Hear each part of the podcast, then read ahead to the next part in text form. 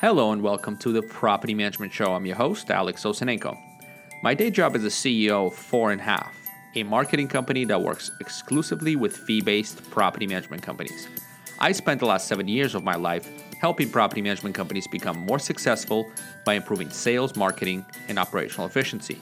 On this show, we'll deconstruct success into its key components and invite subject matter experts to help you improve every facet of your business. Thank you for tuning in and enjoy the show.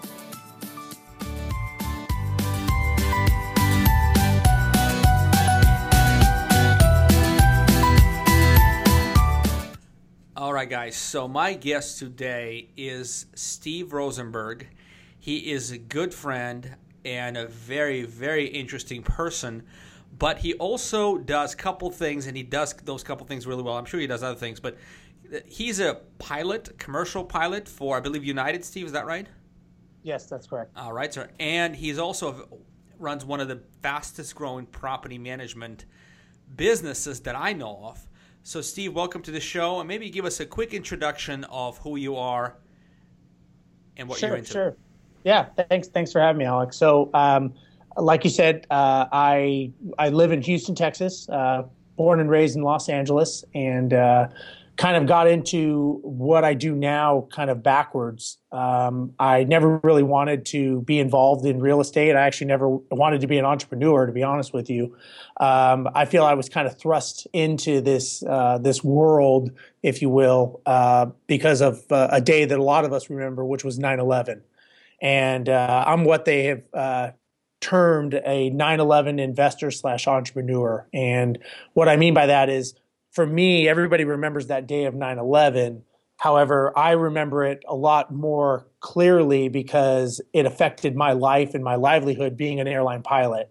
And what I realized was that safe, secure job that I thought that I had being an airline pilot really ceased to exist on September 12th. And I started realizing that companies were folding up, going out of business, um, and being so specialized as an airline pilot, I realized that I really kind of put myself in a corner by being so specialized. And I really did not have many things that I could do when you're on the potentially going to be out of a job and on the street with 150 other thousand specialized people. Um, I, I remember telling myself that I will never ever put myself in this position again of being lulled into this sense of uh, security, which which really wasn't secure at all. It was actually the least secure, and I just didn't know it. Um, and I still am an airline pilot. Uh, luckily, I was able to keep my career and keep my job. Um, but for me, the scary thing was, uh, like I said, a lot of people remember 9/11. I remember about the week after 9/11, and that was uh, people don't really remember that during the days of 9/11 when it happened, every plane that was up in the sky basically had to come down on the ground and was grounded for about a week. So if you can imagine, there was hundreds of thousands of planes grounded all over the world, and the airline that I was working for at the time basically said you have to. You they dispatched all these pilots to these airports to pick up these empty planes. And the weirdest feeling in the world that I'll never forget that gives me goosebumps was walking through an empty terminal and seeing all these planes on the tarmac just empty. And I remember thinking, what am I going to do? I I am so screwed here. I've put myself in this corner. I have nothing else to do. I've got nothing else. And that was kind of my why, if you will, of I realizing that I need to do something else. I need to come up with something that I can have a backstop. And that's when I started learning about real estate. Um, I started purchasing real estate. I started buying uh, single family homes. I graduated that to apartment complexes. And um, I basically, at that point, got into the school of hard knocks. Uh, and when I say that, I mean I made a lot of mistakes. Let me ask I you. I bought a lot Steve, of yeah. Can, can, I stop you one second? This is yeah, actually, yeah, yeah. So you got that jolt, and real estate is is is a great, safe and secure way to put money away. And I think with all the turmoil we have going on in the world, I think a lot of people realize that real estate is the way to have your money, you know, being something uh, physical, an asset that is not likely to just poof disappear. You know, empty airports and grounded planes kind of uh, thing. But let me ask you a question: Did you use a property manager when you initially got into this? No, I did not. And, and why? And uh, you know, it's funny because uh, a lot of the things that I know now, I didn't know before. I didn't even know how the dynamics of things worked and the logistics. And it's one of those things you don't know what you don't know, and you think that you're smart enough that you can figure it out. And the only thing I'll say, like you said, it's it's a safe, secure thing to have real estate. That is true, and I think that's also untrue because being an investor and making the wrong acquisitions without the right business model, I personally learned how that can go away very quickly when I bought a lot of properties without the right goals and the right expectations and the right due diligence. And more importantly, I did not have the right structure in place to even facilitate getting the return out of that property, which is really what I wanted. So, yes, it has the potential to be very secure, but the reality is if you don't know what you're doing, it can be one of those the biggest financial disasters you ever make if you buy incorrectly or you don't have it being run correctly. Gotcha. So it's the perception. Well, it, the perception out there is it is it's the best, uh, safest investment, um, considering every all the other options out there. I mean, what else would you do, Steve? Right? Is you know, is stock market safe? You know, no, but but you're right. So how the question is, I'm going to turn this a little bit and uh, ask you this this hard question. I think it's hard. I, I don't I can't figure it out just yet. But how do we convince we the property managers convince people like you, the starting investor who's just really getting serious about it, to start thinking along the lines of, you know, I, I need I need help right away. I need to pair up with professional, or I'm gonna fail. How, how do we install that mindset into this new new investor? Well, you know that that is a great question because had I known all the perils and pitfalls that I was going to fall into, that is now kind of my the beat of my drum now when I speak to new investors and I explain to them, look, you own a business. Whether you know it or not, you are a business. And with a business, you have to have policies, procedures, and structure. And if you don't have a business plan, the odds of you failing are statistically astronomical. So what I try to what going back to your question, it's a matter of educating them. It's not a matter of just saying, "Oh, I am great and I am the best property management company and we are number 1 on Google." Because if it's not important to them, it means nothing. What is important to them is finding out what are their goals, what do they want, and how you can be a partner to help them achieve those goals and to help them realize what they don't know. Because most investors, like you know, that you talk to, they have no idea all the perils and pitfalls that will come across an investor by tenant rights, fair housing, discrimination. You know, the fact that the landlord is the highest suit in real estate because they don't treat it like a business. And I think if you educate, you know, like I do, when I sit down with investors, I'm educating them to say, look, you're this is the sandbox you're playing in. You need to realize you are playing with people's lives. You are liable. You are responsible. The IRS says you're a business. Fair housing says you're a business. You know, for us, Texas property code. So there's a lot of people that are looking at them saying, look, you are a business and once you start doing that, then they realize, you know what, I do need a property manager on my team. And the way I explain to investors in initially is a lot of investors will spend more time worried about their insurance rate or their rate of interest on the property than they will thinking about how they are going to get the return out of that property day in and day out for the next 20 years. They never even think about that. And as a property manager, I feel it's my job to be a good partner and explain that to them. Like, look, this is how we're going to get you to the promised land and get you to that goal. Yeah, got you.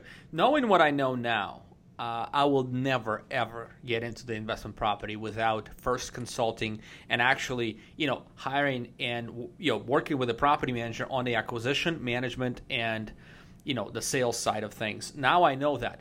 But I think you hit a nail on the head where I, I, you know, resonate what resonates with me, and you and I talked about this forever, and it's education. And you guys are listening right now. Jump onto Empire Industries website. What's your URL, Steve? Is it empireindustries.com? Uh, EmpireIndustriesLLC.com. LLC.com. Yeah, jump on our URL and see how many videos and books. By the way, uh, Steve, you and I need to talk about organizing this information on your front page because right now it looks fantastic, but it may overwhelm uh, some folks. But look, this is like if they're looking for resources and, and answers, Steve's website is it. That's why Steve wins all the business that he needs to win. And I, we're going to talk about this, that, that in a bit. But you know, it's education. We've been talking, we've been ta- you know talking content marketing from day one, and it is, it is, you know, it's a proven way to to, to truly uh, um, build the value of what you do and convey the value, and you know, hire people. Excuse me, get hired by people you want to work with. So, Steve, let's let's take a step back for a second and go back to year one. So, oh, not year one. Let's let, us let us go back to that time where you started acquiring your own properties. I interrupted you. I apologize for the question, but you acquired those properties. How did you end up thinking of property management company and how you met your partner? I think uh, you be a business partner, right, Pete? Right? Yeah, yeah. That that that's a good question. And you know, w- I met him at a at a real estate investment group uh, in, in, Houston, and uh, we partnered on an apartment complex. And I had done some wholesaling, or back then it was flipping. I don't even know what they called it back in 2001. But um, and after we sold that apartment complex that we held for about two or three years, uh, we took that revenue and we decided, hey, let's buy some houses. And so we bought about 20 single family homes in about a year, year and a half's time. And the challenge was is that we bought the wrong properties. I mean, we had about a 70% low income, 30% middle to higher income properties. And that was definitely the big mistake. So what was wrong and, with that picture? What was wrong with well, that particular portfolio? setup? That's that. That's a good question. I, I, shouldn't say it was wrong. It was wrong for us. Let me say that. Mm. The reason it was wrong for us is on paper it had a very high uh, cash on cash return. We were looking at 50 to 60 percent cash on cash wow. return. We were buying properties for you know 50, 60, 70 thousand dollars, and they were going to rent out for 900 or thousand dollars. And that part was true. They were renting. However, the challenge with low income properties that we did not realize or take into account, and had we had a property management company or somebody smarter than us advising us or that has been down that path, is we had an average tenancy rate of eight months. Our average make ready cost was three times the other turnovers that we had on our upper end properties. Mm. So the tenants did not stay as long and the make ready costs and the maintenance costs were just killing us. So all yes, it was making that cash on cash return. The problem was is that was getting sucked up and taken away when we would get a vacant property, which was very common. So we we could never get over that hump. And we just we just kept, you know, every time we'd fix something or, you know, we, we these houses, you know, in, in Houston, most houses are, are new or they're old. There's no in between. So a lot of these houses for Houston were old, built in the 40s, 50s. And so you get a tenant in there. Next thing you know, you got to rewire all the wiring because they've got every electronic known to man. Um, and then after you do all the rewiring, when they leave on month eight, they like to take all that wiring with them and maybe some air conditioning units and some some ceiling fans and huh. you know it's you go into the property and it's just the shell of a property so all that money that we made in cash flow was sucked up um, you know when the tenant left and so those were the things that we did not account for. Uh, so what we did is we tried to ha- hand them over to a management company. Okay. And amazingly, which now we know why, but no management company really wanted them. They were like, wow. we don't manage those properties. And that's when we realized we may have a problem here because we were in the middle of the recession of 08, 09. And basically, we were stuck with these low end properties that nobody could get a loan to buy as an end buyer and investors wanted them for less than what we paid for them. Um, and it, we're basically getting bled dry from the maintenance and vacancy costs. So we are kind of in what they call, in flying term, they call it a coffin's corner, where you're you're kind of out of out of out of wiggle room, right? We had nowhere to go. We were either going to take some big financial hits, which we didn't want to do. Um, we did and still do very much believe in the power of real estate. We just know that we made some wrong decisions. So you would think at this point, Alex, that we would have made some smarter decisions, right? Right. I mean, yeah. Right. No, we did not. We bought another 15 properties like this because we thought to ourselves, the way to get out of this, we're halfway through the hill. We need to pile through to the other side. Okay. So it got to the point to where my wife said, if you buy another one, it better be nice because you're living in it. Okay. So that, that, okay. that was the indication that I need to, I need to, I was so, I was so I was so fixated on proving that I could fix the problem. None of the indicators that we were seeing that now are so apparent, I, they they made no sense to me. All I knew is I could fix this if if I just I need to buy more properties and this will fix the problem. Um, and that was not the way to go, obviously. So what so, happened next? How how what, how'd you guys get out of it, or did you get out of it? I guess you obviously got out of it somehow. Yeah. So what we did is we decided, okay, we have two choices now. Uh, we now have 35 properties, and uh, you know, basically 25 of them are are basically you know uh, they could be smoking hole in the ground and they probably make us more money than these were making us basically. And, and, when i say that they were not it's not that they weren't good properties. We just did not have the structure and the model set up to buy those. So and i'm just going to digress here i tell people look it's not that these are bad properties. You just have to know what business model you're getting into. Don't get into these properties if you don't know how to swing a hammer because your maintenance costs will kill you. Don't get into these properties thinking that you can systemize this into existence because you have to be very hands on with the lower end property tenants. So it's not that it's bad. You just need to realize, and we did not realize that. We thought that we could systemize it like a $3,000 rental. When it's an $800 rental, it's a different mindset and it's a different mentality. So what we did is we sat down and said, okay, we have two options. We either sell them all and just take the hit and, and lick our wounds, or we come up with some structure to self manage these on our own. And um, obviously, from our story now, is is we uh, decided to self manage. So myself being an airline pilot and Pete being in the IT industry, we sat down and said, okay, we need to say if we were investors and we wanted our properties managed, what is the pie in the sky way that this would go? Number one. And number two, how do we scale this on a larger basis? Because we still had every intention of continuing to purchase properties and this system and model that we created was really for self preservation. It was not to start a business at all.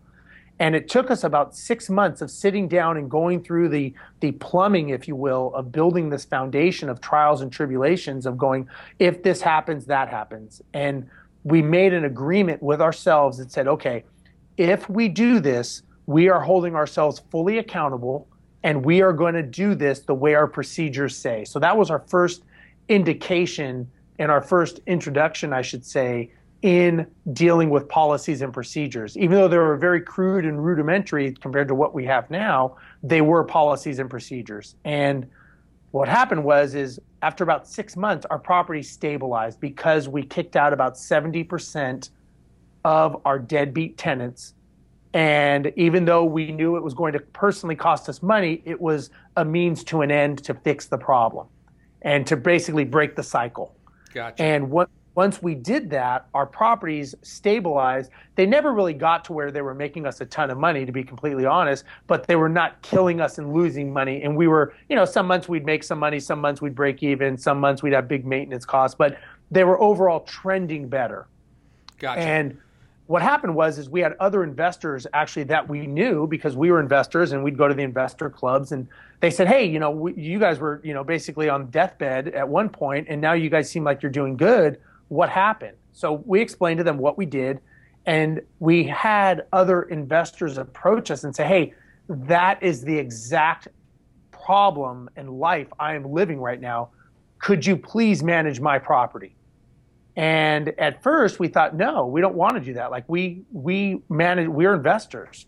But what we realized was, you know, if we did this through economies of scale, maybe we could get some better pricing with vendors. Maybe we can get some better pricing with realtors. Maybe we could do this on a larger scale and I would not have to be the one taking the phone calls. Maybe we'd have a little office person. And so that was what basically started our management company. That was in about January of 2000, or I would say mid 2011. 2011. And so, it, so, Steve, I have a quick question. Sorry to interrupt, but yeah. I, am really curious on did you guys work full time throughout this yes. systemization process? So both of you had full time jobs. Yes. Yes, I was I was full time airline pilot. Pete was in charge of a big department uh, for IT.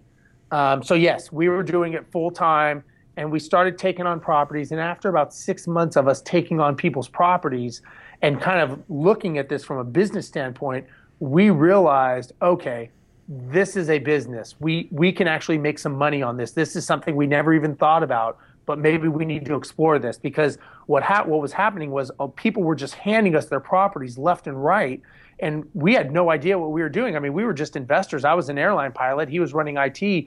Next thing you know, we're we're you know people are asking us about their accounting records and their financials, and we're like, what do you what are you talking about? I'm doing like, you a favor just, already, right? I, exactly. I'm doing you a freaking favor taking these calls, and you want me to do your accounting? Like, so then we started educating ourselves in the property management world, and at that was about December of 2012 when we said, okay, this is a business. So how many how many properties did you have approximately after six months of taking on people's property what, properties? What would you get up to?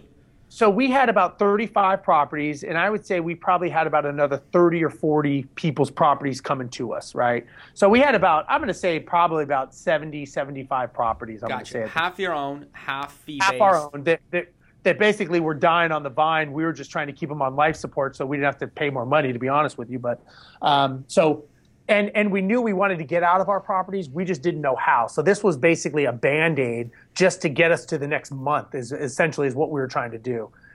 And so what happened was is when we realized this was a business we got a business coach because we thought okay we do not know how to do these things that these people are asking us to do not from a property manager standpoint but from a business standpoint because we realized this is a business and we do not know what we're doing. So we were smart enough to realize we needed some some help. So we got a business coach in June of 2012 Pete and I were still doing everything and we were setting up the foundation and the structure of our business um, of the end product of how it would look.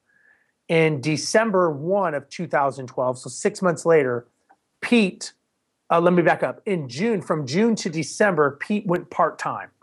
And Pete took a part time position at his company knowing that this was going somewhere. December of 2012, he actually quit his job. How many properties you had at that point? Sorry, I think it's an uh, important point for the, for the audience.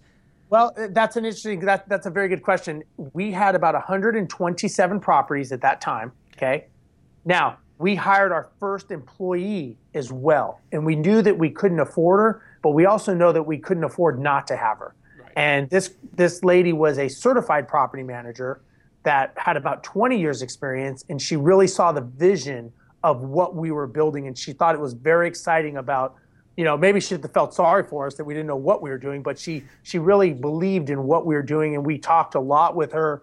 And basically, she took a risk on us, and we took a risk saying, "Hey, we'll pay you this money, and we'll figure out how to find that money," because you know we basically had to equal the pay that where she was leaving uh, at the time. And so, what we ended up doing was we had about 127 doors. Okay. Now, what's funny about this story is by January or February, three months later, she fired about 67 of those clients because they were bad owners. Yeah, just she just cleaned house. She said because she said, look, these people are going to get you sued, or you guys are going to get in some serious trouble because of because they were bad owners. Because we didn't know what constituted a good owner or a bad owner, right? right? We just we were just taking people on, and people owed us like over twenty thousand dollars in maintenance bills. We had no idea that this was even an issue, and you know, again, it's one of those things you don't know what you don't know.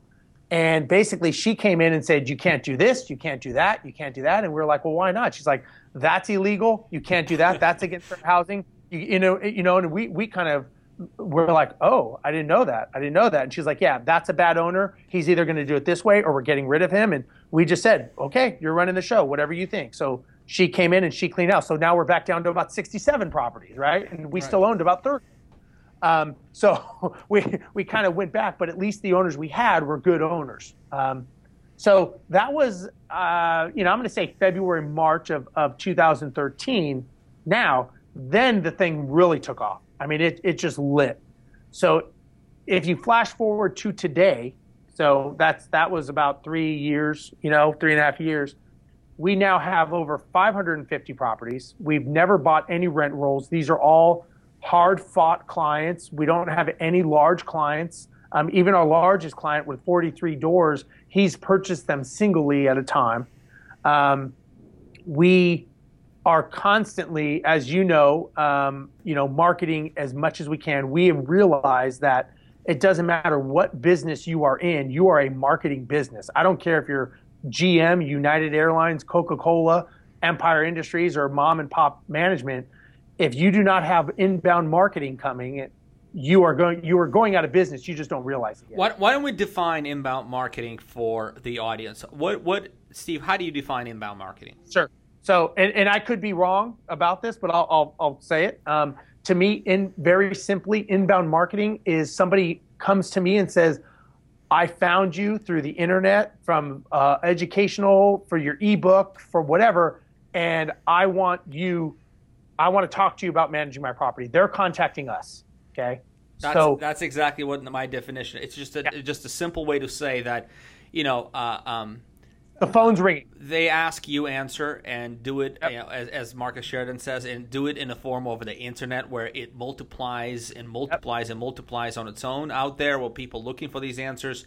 If you're the if you, if you are the guy providing or the gal providing the answers, they will call you and they will demand you, uh, not you as a person, but you as a company, because they know they're emotionally already connected to you. So that's that's yeah, that's that's inbound. That's that's absolutely. And and you know, you hit on something earlier, and I, I, didn't want to interrupt your flow, but you know, I mean, and not not you know, not to make it a plug for you guys, but I'll tell you what, you were the one that I remember we talked. Uh, it must have been three and a half years ago. We were just starting, and you were the one who educated me on this whole content marketing and video blogs and you know, you said, "Hey, do 10," and I think we we spit out about 50 within yeah, the first. you, are overachiever, that's for sure. No, you but yeah. you guys done well with it. I mean, you took the message to the heart and you tested it, and it started working a little bit, and then you doubled down, then you tripled down, yeah. and then at this point, yeah. I think that's all you do. Well, yeah, that, that's that's exactly right. And you know, we took what you told us, and, and very simply, and you know, I, I, I can't thank you enough to be honest, because you told us what to do, and it's not magic. We just do it on a consistent basis all the time. And we test and measure every single thing that we do. We know exactly what marketing is working, what is not, what to tweak, what to what to adjust. And you know, it's it's it's not that it's not that something works or doesn't work. It may just not be working right now for us, or maybe we don't have enough uh, money resources to put at it, but we are getting more return off of another marketing campaign. So it's not that it doesn't work. We'll come back to it, you know, and, and you know us, we test and measure and we try and, you know, it, it, it's a learning process I'm for actually, different. So if you don't mind, I, I, I want to. I don't want to forget this point. I'm actually quite impressed and proud of you guys because I keep telling my clients, you know, once we get to two years with consistent content production, you're going to reduce your dependency on pay per lead. You're going to get that needle out of your arm. And mm-hmm. you know, and I think I'm. Am I correct to state that uh, you no longer rely on Google AdWords as your single source of, you know, of customers, and you that, guys you yeah. get them organically? That that's correct. I mean, we yeah, absolutely. That's and, how you, you know, grow up that's how you grow. And you know, and I remember you said, look, you do that in the beginning. I remember the conversation. Like you do that in the beginning to get you to get you up there, but they're going to start finding you when you get on page one. And, and we, I think we were on page 80 when you first talked to us. I didn't think we could find us. Um, and you know, we we tweaked it, we adjusted it. I mean, we went we went gangbusters with our YouTube videos and our geotagging, meta tagging, and and and I mean, we do. I think I do a blog every week or two blogs a week sometimes that we have in queue. You know, we transcribe them, we do all that. The other thing that we do that you you told me about that we took and ran with it is our reputation management. So, you know, we have we're the number one. We have the most reviews on Google. We have over 200 and, yeah, I think 218 it. or something like that um, reviews. So what we found is when people call us and we're we're selling our services because I guarantee you we are not the cheapest person out there. We are probably the I don't want to say the most expensive because I think we I think we give the most value but we we tell them, look, if you want the cheap person, I can give you the cheap person. But if you look us up online, you will see there's a reason that we are the best. And they say, I did. That's why I called you. Yeah. So they're already sold. We had a guy the other day. He said, I spent 10, he told us, he said, I spent 10 hours watching videos on your website. He says, I'm, I'm ready, I'm ready to sign with you. And I was, he didn't even talk to me. He talked to one of my salespeople because I don't even do that anymore. But to me, that's that's a testament to saying, okay, what we're doing is working because they find us off the reputation, then they click on us, then they see that we're the experts, we're educating them, and then it's like, well, who else am I going to use? These guys know what they're doing, and now it's just a matter of saying, look, you know, we like like you had told me all the time. One one of the best advices you gave me, and not, not to give out your secrets, but was, you know, when when I talk to someone and they have a pain point, I make sure that I have a video that talks about that specific pain point and I redirect them to my website to say, here's a video that talked about that pain point that you actually have. Now they're going, wow, this is this is great. This guy specifically specializes in the problem that I have. How convenient is that? You know, I, am so glad that you guys are, are implementing this because this is definitely no secret. It's you know, I wrote it in the book, uh, you know, for the, the the sales book we wrote, the art of the sale for property managers. It is it is it is. Um, it, I wouldn't say it's 101, but it, it is the next. Once you get the basics of the sales process, this is the next step to make your salespeople a lot more effective. And you know, Steve, one fear a lot of my customers have and they say, well, I don't want them to ask for me. I don't want them to, like, I don't want to be the guy in a company. But you and I both know people want to work with our companies and not and, it, and they will appreciate a call or email from us but they don't have to have it did you find that true yeah and you know it's funny you say that because i you know we started off where it was just pete myself now that we're managing you know over 550 properties i have 19 people that work for me. One of one of the people on my team is a marketing coordinator as you know kevin mm-hmm. takes care of all the marketing. And then kelly is now my bdm that does all the sales. And what's funny is all the drip campaign emails every single email that comes we're revamping it but up until now comes from steve rozenberg. So they get emails from me for three to four years constantly from me. And all of a sudden that switches and Kelly Williams is the one talking to them. And what's funny is doesn't even miss a beat. Nope. She actually does a better job because she uses me as the higher power because she says Steve is outgrowing the company, so I can give you more attention and I can be more helpful for you. And it, it's funny. I thought the same thing. I thought, wow, I wonder if it's going to be a hard transition. The girl closed 43 doors last month alone. Jesus. So I you would right say there, that's for sure. exactly. Uh, we actually just hired another BDM because we have so many inbound leads coming. I mean, like I told you, we had 108 opportunities last month alone. Um, you know, we're averaging, I think we're averaging 84 opportunities a month, and the majority of those opportunities are e-marketing related, meaning website. They're not AdWords, but they're website. Um, something from our website or some type of trigger is where that's inbound. coming from. Inbound. Inbound. Oh, so, oh, we don't oh, we don't do any, we don't do any outbounds. Everything is inbound for us. I mean, we we actually had to implement a call center for our inbound property management leads because our property manager, you know, our BDM, she's in a meeting. She'll her she'll come out of the meeting. She'll have 15 phone calls from people. So we actually had to purchase time with a call center because we have so many inbounds coming. So, so Steve, would you say the magic that the whole thing boils down to a single factor? And argue with me if this is not correct in your opinion. Do you need to become an authority in your space, like a, a thought leader? Absolutely. You you have to get out there and you have to you have to mix it up. You have to grind, and you have to come out on top of the pile as the one that is the educator. You don't have to be the smartest you just have to be the one that every time they turn around, your name is popping up. And anything you can do to be that educator, you know, people like it when they're educated, they don't like to be sold. So when you can educate them and be that educator, absolutely. I mean, that, that's my whole thing. I mean, we we came up with a whole agent referral program that won us best marketing in North America by Business Excellence and all we do is go in and educate real estate agents why they should not manage properties for their clients, but give it to us and we pay them a referral. And that, we, yeah. it's it's yeah, it's it's been a great program. It's it's it's been fantastic for our return. Um, you know, we had a fourteen hundred and seventy-one percent return on our marketing dollars with this agent alliance program we created. And all we do is go in. I got ed, I I took it a step further that I got certified by the Texas Real Estate Commission to teach continuing education to realtors. Well, guess what I teach them? All the reasons why they shouldn't manage properties, but hey, just so you know, we are the experts in managing properties and we would be glad to help you and pay you for this. And we have a whole network and it, it works so synergistically well and it's so simple, but it's just a matter if I wasn't the expert, it would mean nothing to them. Right. No, that makes sense. I remember you and I have these, you know, hour plus long conversations over drinks and dinners at NARPM events. I remember, I remember Steve in 2013. I remember when you just started with us. I remember 2014. You were like, "Hey, Alex, okay, well, I have this idea. Let's do this." I remember 2015.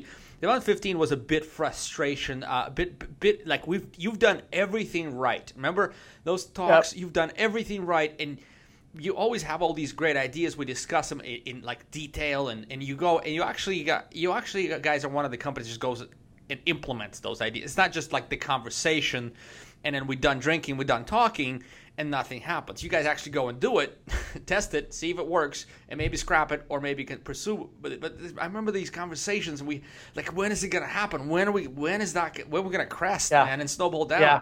And when yeah. did that crest happen for you? When when when did you really feel that okay, the inbound is picking up, we're we're we're in the right track? Um, you know, last year we noticed that okay, we we're getting some traction is what we realized. We're getting some traction. Last year we had 976 inbound leads um, coming in for the year. Uh, this year we're we're way over that, but we'll, we'll, we may even double that. Wow. But what we realized was it was about last year where we started getting referrals from owners, referrals from agents, and we started looking at we weren't we weren't going singular. We were getting multiplication of people coming to us, and we thought, okay, this is starting to work. And I think really within the last, I'm going to say within the last year, year and a half, have we gotten to the top of Google? Probably within the last year, to be honest with you, yeah. that we actually got on the front page of Google to where we are constantly there um, and that I think has been a huge, you know, plus. But uh, you know what, what what we've our I guess you'd call it our aha moment. Our main aha moment has been to see how all of a sudden all the things that we've done, like for example with real estate agents, we now get so many referrals. We don't have to go to as many realtor offices. We are going three to four times a week to realtor offices buying lunch, doing free events, doing this, doing that.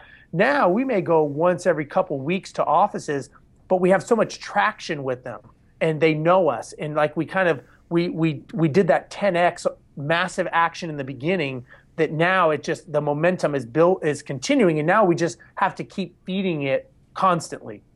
Gotcha. So I think to to kind of come up with an overall uh, uh, theme and the short advice that we can, boil down this podcast in a single sentence, um, you know, to compete on competence and not price and win, you have to have two things. And I think the second thing, I'm just kind of fishing it out there. The first is you you got to become a thought leader, but the second thing is hustle. You you have to hustle in the right way. You have to hustle. You have to fail. You have to fall on your face, and you have to engage every partner, every uh, you know every vendor, every you know friend you have, every maybe even owner, and ask them questions and continuously use the opportunity over drinks or over coffee, you know, to to to, to try try to glean new ideas and go and implement them instead of just you know uh, uh, relying on. Uh, Google AdWords or pay per lead methodology or methods to to feed your company and grow your company. Is that about right, Steve? Hustle and thought leader. Yeah, I, I, would say absolutely. You know, one, one thing I have learned is that you have to be a grinder. You have to get up and you've got to make it happen. And if you do not get up and you don't make it happen, someone else is going to take your place. And I tell people all the time, you know, we are looking at expanding in other cities and you probably don't want to come up against us with marketing because we take massive action on a daily basis. And if we come into that city, we are going to take the same hardcore approach of massive action. And if you're sitting back trying to be passive, you're, you're not you're, you're going to get pushed away. And if it's not our company, it's going to be another company. And what I find is interesting is, you know, people are always afraid to fail. They're afraid to fail because they don't want to look dumb. But when you look back at history, some of the most famous people in the world failed. I mean, Henry Ford was considered illiterate. Michael Jordan didn't make his high school basketball team. Albert Einstein didn't pass ninth grade algebra. All those people failed, but they didn't give up. If you give up, you're a failure. If you fail, that just means it's feedback and it makes you stronger if you take that information.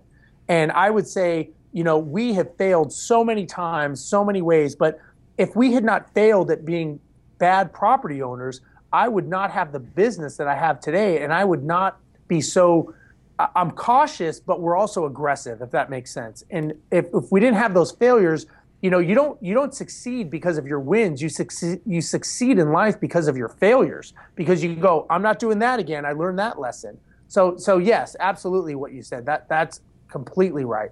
Spoken like a true entrepreneur. Well, Steve, it, it, was an absolute pleasure having you. And we're, you know, I'm akin to spirit in terms of failure and hustling. You call it grinding. I think grinding and hustling have, uh, uh, you know, there's, there, there, there's, they're very close in it for entrepreneur. It's those are those are the two elements. But sometimes you got to hustle a little bit more. Sometimes you got to grind a little bit more, depending on what the project you're working on and what it demands and requires. But being a thought leader, putting the content out there, and uh, um, uh, educating, doing something for nothing, you know, it helps uh, to build the trust and the bridge, and then the customers will come to you. Customers come to four and a half the same way. We don't do pay pay marketing. We do everything. we do is education. Speaking of education, we're putting up a conference. Uh, together with Lead Simple and Jordan, Jordan Muela, uh, my friend and CEO of Lead Simple. And actually, if you guys want to come and hear Steve speak, from the bottom of his heart and tell and tell the success story that he just he just told in a bit, a bit more details and take some Q and A. Come to the uh, Property Management PM Growth Summit, which is going to be on January 26th in uh, 2017 in Palm Beach, West Palm Beach, Florida. And Steve, we got you uh, as one of the speakers, don't we? Yes, you do, and I'm very excited right now. Yeah, yeah. You. No, I'm very excited. I think, like I said, everything you've done has been spot on. You guys are you guys are fantastic. I, I just I can't say enough because it, without you, there's no way. Without, without you, you know, again, it, you gave me the you gave me the foundation. I took it and ran with it. But had you never given me this information, you know, you don't know what you don't know. It's like property managers. You know, they don't know what they don't know, and um, there's you know, there's so many great people out there to learn from. I I'm, i want to go because I want to learn some more because I know I'm going to learn a lot of things there and be able to mix with people and meet people that are going to help me as well. Yeah, we're going to kick some butt on that conference. It's um, so, Steve. I thank you very much for your time, and tell people how they can find you if they want to chat you up for one reason or another. Absolutely, absolutely. You can uh, you can look us up online at uh, EmpireIndustriesLLC.com. Um, if you like, we have a Facebook page. You can find us on there. We always promote and have good information. Um, you can call my office, uh, toll free number 888 866 6727. And, uh, you know, we get a lot of property managers. You know, look, we, we didn't know all the things, so people want help and they want us to help them on business or ideas or questions. You know, we're, we're free because that's nobody was able to give us those answers. We had to figure them out. So if I can help someone else do something and learn something, I have no problem spending time, investing time to, to meet other people and, and see if I can help them as well. There you have it, Steve Rozenberg, um, a really good guy and a true entrepreneur. Thank you for your time, Steve. Thank you.